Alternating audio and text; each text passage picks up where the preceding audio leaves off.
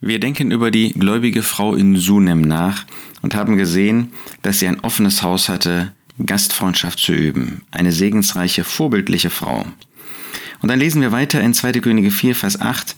Und es geschah, so oft er Elisa durchzog, kehrte er dort ein, um zu essen. Hier lernen wir etwas über einen Diener des Herrn. Elisa ging offensichtlich regelmäßig durch Sunem hindurch, um dort einen Dienst zu tun und dann auch an anderen Städten, die in Verbindung mit Sunem standen. Es erinnert uns an Samuel, der eine Rundreise machte in Israel und da werden dann vier Orte genannt, wo er regelmäßig vorbeikam. So ist das ein Vorrecht von Dienern, dass sie eben nicht, ähm, ich rede jetzt nicht von Evangelisten, sondern von Hirten und Lehrern und Diensten, die damit in Verbindung stehen, dass sie regelmäßig an bestimmte Orte kommen und regelmäßig wiederkehren. Dass sie also nicht nur einmal vor Ort sind, sondern mehrfach, dass sie regelmäßig die Gläubigen dort besuchen, um ihnen einen Dienst der Ermutigung, der Ermunterung zu tun und ihnen im Glaubensleben weiter zu helfen. Das ist ein Vorrecht und auch eine ganz wichtige Sache. Wir denken an den Apostel Paulus, der damals, man liest das in Apostelgeschichte 15 am Ende, mit Barnabas gerne die Geschwister, die er auf der ersten Missionsreise besucht hat, wo er durch seinen Dienst, ähm, wodurch seinen Dienst einige zum Glauben gekommen waren, wo er sie wieder besuchen wollte.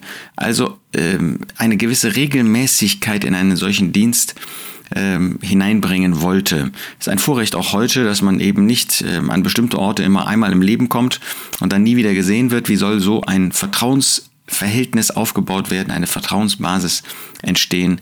Nein, das ist gerade durch ein wiederholtes, ein wiederkehrendes Besuchen ist das möglich. Und so war das bei ihm. Aber nicht nur das, ähm, er hat dort auch die Gemeinschaft der Gläubigen genossen. Er ist also nicht nur hingefahren, ähm, um von der Kanzel zu reden, wenn ich das mal so übertragen auf die heutige Zeit anwenden kann, sondern er hat dort vor Ort dann auch die Gemeinschaft gesucht, ist zu den ja, wir würden heute sagen Gläubigen, damals eben zu den, weil das man ja äußerlich zu dem Volk Israel gehörte, ähm, zu den äh, Menschen gegangen, die zum Volk Israel, zum Volk Gottes gehörten und ist dort eingekehrt. Hat sich Zeit genommen für die Menschen. Das brauchen wir auch heute. Ähm, wir leben in einer Zeit der Hektik, wo keiner mehr Zeit für niemanden hat. Und hier sehen wir, dass Elisa sich Zeit genommen hat, um in diesem Fall bei dieser Familie zu sein und sicherlich äh, war das auch bei anderen der Fall. Er kehrte dort ein, um zu essen. Das ist der äußere Anlass und den bedarf es, eines solchen äußeren Anlasses bedarf es ähm, oft. Aber natürlich wird in Verbindung mit dem Essen, hat man dann Gespräche, hat man Gemeinschaft, äh, hat man ein offenes Ohr als Diener des Herrn, um eben Geschwistern eine Hilfe sein zu können. Aber auch, wie der Apostel Paulus das in Römer 1 und Kapitel 15 noch einmal dann ausdrückt, dass man getröstet wird, ermutigt wird, jeder durch den Glauben, der in, den, in dem anderen ist. Es ist ja nicht eine Einbahnstraße, dass da einer Diener ist und die anderen alle Konsumenten sozusagen, Empfänger des Dienstes, sondern jeder von uns hat einen Dienst und diese Gastfreundschaft, das ist ein ganz hervorragender, ein ganz besonders wertvoller Dienst, den diese Frau getan hat, zusammen mit ihrer Familie, mit ihrem Mann und äh, so hat dann auch Elisa ohne Zweifel Ermutigung bekommen. Kein Wunder, dass er dort immer wieder einkehrt. Äh, nicht, äh, das ist ja auch eine Gefahr heute, dass man als Diener dahin geht, wo Wohlhabende sind, um dadurch zu profitieren von ihrem Vermögen. Das wäre ähm, ein ganz schlechtes, ein ganz verkehrtes Motiv. Auch das ist in unseren Herzen. Auch da wollen wir ähm, ehrlich sein mit uns selbst und auch vor den Gläubigen ja, unser Herz ist zu allem Bösen fähig, zu allem Bösen fähig. Und äh, von daher müssen wir aufpassen, dass wir so etwas nicht ausnutzen. Aber hier hat Elisa eine Atmosphäre vorgefunden, eine Atmosphäre des Glaubens. Und deshalb hat er sich ganz ohne Zweifel dort wohlgefühlt. Dann heißt es in Vers 9, und sie, die Frau, sprach zu ihrem Mann, sieh doch, ich merke, dass dieser ein heiliger Mann Gottes ist, der ständig bei uns durchzieht. Offensichtlich war es am Anfang so, dass diese Frau Elisa nicht kannte. Das bestärkt noch einmal Gastfreundschaft wirklich als eine Freundschaft an Fremden, als ein offenes Haus für Fremde anzusehen, dass sie wirklich ihr Haus geöffnet hat, obwohl ihr noch gar nicht bewusst war, was das eigentlich für ein Mann war. Vielleicht war Elisa in manchen Gegenden eben zu diesem Zeitpunkt noch nicht so bekannt Jedenfalls hat sie ihr Haus geöffnet, ohne ein Bewusstsein zu haben, dass hier ein ganz hervorragender, ich möchte fast sagen ein einzigartiger Prophet war, der jetzt bei ihr immer wieder vorbeikam. Aber nachdem das mehrfach der Fall gewesen ist, merkte sie, wie sie das hier beschreibt, dass er ein heiliger Mann Gottes ist. Er ist jemand, der eine Beziehung zu Gott hat. Er ist jemand, der etwas offenbart von Gott.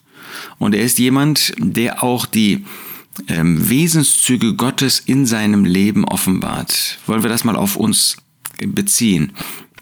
Wir sollen alle heilige Männer Gottes sein? Sind wir solche, die eine Beziehung zu Gott haben, die bekannt sind als solche, die auf Gott hören, die Gott von Herzen gehorsam sind, die ein Leben mit Gott führen, die Gott ehren in ihrem Leben? Sind wir Männer Gottes, die etwas offenbaren von den Wesenszügen Gottes Licht und Liebe? Sind wir solche, die für Gott reden, die von Gott zeugen, die das, was sie sagen, wirklich aus der Gegenwart, aus der Gemeinschaft mit Gott hervorbringen? Oder ist das leeres Gerede, ähm, was wir von uns geben? Sind das Witze und Witzeleien und sind das rein irdische menschliche Unterhaltungen, die wir von uns geben? Wenn äh, wir in Familien sind, wenn wir mit Familien zusammen sind, kann man dann sagen, das war ein wertvolles Gespräch, das war ein Gespräch, was wir in der Ewigkeit zum Guten wiederfinden werden? Oder ist das einfach nur leeres Geschwätz gewesen, was, ähm, ja, was wir vielleicht auch wiederfinden, aber als ein Beispiel dafür, dass wir Gott nicht geehrt haben, dass wir nicht gezeugt haben von ihm, dass wir nicht geprägt waren durch die Gemeinschaft mit ihm. Und dann drittens, ein Merkmal Gottes ist, dass er heilig ist und dass er heilig handelt. Und das war bei diesem Mann auch zu sehen. Er war ein heiliger Mann Gottes, das merkte man. Das hat er nicht äußerlich aufgesetzt, er hat nicht so getan, als ob, sondern das war wirklich in seinem Leben vorhanden, dass man erkennen konnte, dass er ein heiliger Mann Gottes war ist etwas von der Heiligkeit, dieser Absonderung vom Bösen, dem Nein sagen zur Sünde, zu Begierden, ähm, sei es äh, moralischer Natur, sei es gewalttätiger Natur, ist da etwas in unserem Leben von zu spüren können die Mitmenschen, unsere Arbeitskollegen, unsere Nachbarn sagen, das ist jemand, von dem man spürt, von dem man merkt, dass er ähm, ja, ein heiliger Mann ist, dass er Ja sagt zur Heiligkeit Gottes und dass er Nein sagt zu allem, was im Widerspruch ist zu Gott und zu seinem Wort. Das hat diese Frau gemerkt, das spürt man Menschen an, die müssen da nicht groß überreden, sondern man erlebt, dass da jemand ist, der mit Gott lebt und der für Gott lebt, der hingebungsvoll für Gott ist. Und jetzt sehen wir bei dieser Frau, die, wie wir im weiteren Verlauf der Begebenheit merken werden, ähm, geistlicher war als ihr Mann, dass sie trotzdem nicht ohne ihren Mann gehandelt hat. Ich sehe doch, ich merke, dass dieser ein heiliger Mann Gottes ist. Lasst uns doch ein kleines gemauertes Obergemach machen, also ein Zimmer für ihn herstellen, bereiten, damit er wirklich dann auch übernachten kann bei ihnen. Sie, die Geistliche ist, die Geistlicher ist als ihr Mann, sie hat aber nicht einfach ohne ihren Mann gehandelt. Das ist völlig im Widerspruch zu unserer gesellschaftlichen Entwicklung. Ja. Emanzipiert, ähm, wenn du was erkennst, dann mach es. Wenn du meinst, du sollst es tun, dann tu es. Du brauchst doch deinen Mann nicht zu fragen. Du bist doch selbstständig. Ähm, äh, bist du nicht ein selbstbewusstes Wesen? Ähm, was soll denn dein Mann dir da helfen können? Doch, Gott möchte, sagt uns das ausdrücklich in dem Neuen Testament in Epheser 5, dass die Frauen sich ihren Männern unterordnen sollen. Da heißt es in Epheser 5, Vers 22, ihr Frauen seid euren eigenen Männern untergeordnet als dem Herrn. Und das praktiziert im Vorbild diese Frau, indem sie nicht einfach loslegt, indem sie nicht einfach macht. Sie war die wohlhabende Frau und äh, hatte sicher ähm, eben auch Knechte, die sie dafür benutzen konnte. Nein, sie ist ähm, ihrem Mann untergeordnet. Je geistlicher eine Frau ist, umso mehr wird sie dieses Bewusstsein haben, dass Gott ihr einen Mann zur Seite gestellt hat, wenn sie verheiratet ist, der eine Position, nicht einen Wert, sondern eine Position einnimmt, die über ihr steht. Nochmal, in einer Zeit der gleich, gleichen Rechte, der Gleichberechtigung, wo alles gleich gemacht wird, ja im Gegenteil, wo die Frauen eigentlich die Herrschaft übernehmen wollen und auch übernehmen, äh, bereit sind, das zu übernehmen, da ist das wie aus einer anderen Welt. Aber wenn du als Ehefrau dich ganz bewusst deinem Mann unterordnest, wenn du nicht Entscheidungen triffst, die über dein eigenes Leben hinausgehen, die irgendwie die Ehe, die Familie, auch die Versammlung Gottes betreffen und dann ganz bewusst dich unter die Entscheidung deines Mannes stellst, dann sei sicher, du wirst gesegnet werden. Ähm, nicht, dass du nicht wie hier diese Frau die Initiative ergreifen kannst, aber nicht, sie hat nicht zu dem Mann als erstes gesprochen, sondern sie hat zu ihrem, also zu dem Propheten meine ich, sondern zu ihrem Ehemann hat sie gesprochen. Ähm, sie hat nicht äh, sich heraus gestellt als die geistliche ähm, Frau, als die geistliche Ehefrau, sondern sie hat als erstes mit ihrem Mann gesprochen und dann haben sie gemeinsam gehandelt. das ist wirklich vorbildlich und ich möchte dir das sehr nahelegen. Es gibt heute viele Ehefrauen, bei denen man den Eindruck hat, dass sie geistlicher sind als ihre Männer. Und wenn sie das sind, dann werden sie umso mehr darauf achten, äh, dass der Mann die Entscheidung trifft und dass sie das nicht ohne ihren Mann tut. Ähm, eine Frau wird sich also eher verbergen, ja, deshalb die Kopfbedeckung auch, ja, das ist ein, ein Zeichen, ähm, wo eine Frau ganz bewusst den Platz der Unterordnung hat. Es ist irgendwie sehr bedauerlich, dass wir heute in den Zusammenkünften der Gläubigen immer mehr merken, dass Frauen meinen, geistlich zu sein und gar nicht merken, dass sie das Gegenteil offenbaren, indem sie bewusst sich nicht mehr bedecken, weil sie sagen, das geht ja, gilt ja gar nicht für dies oder jenes.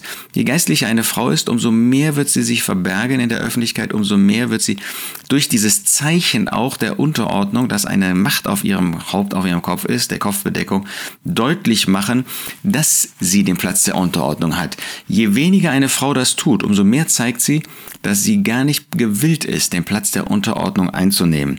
Das ist also kein gutes Zeichen, ja, es ist kein Zeichen von großer Geistlichkeit, dass wir immer weniger Kopfbedeckungen sehen, sondern es ist ein Zeichen von einem Niedergang geistlicher Art. Und da mögen Frauen noch so viel sagen, ja, ich habe mich aber intensiv damit beschäftigt und das gilt ja gar nicht dafür und dafür und dafür. Sie offenbaren geradezu das Gegenteil, dass sie nicht geistlich sind, sondern dass sie ungeistlich sind. Und hier bei dieser Frau sehen wir, dass sie ihren Mann einbezieht und das Ganze nicht ohne ihren Mann macht, wirklich vorbildlich.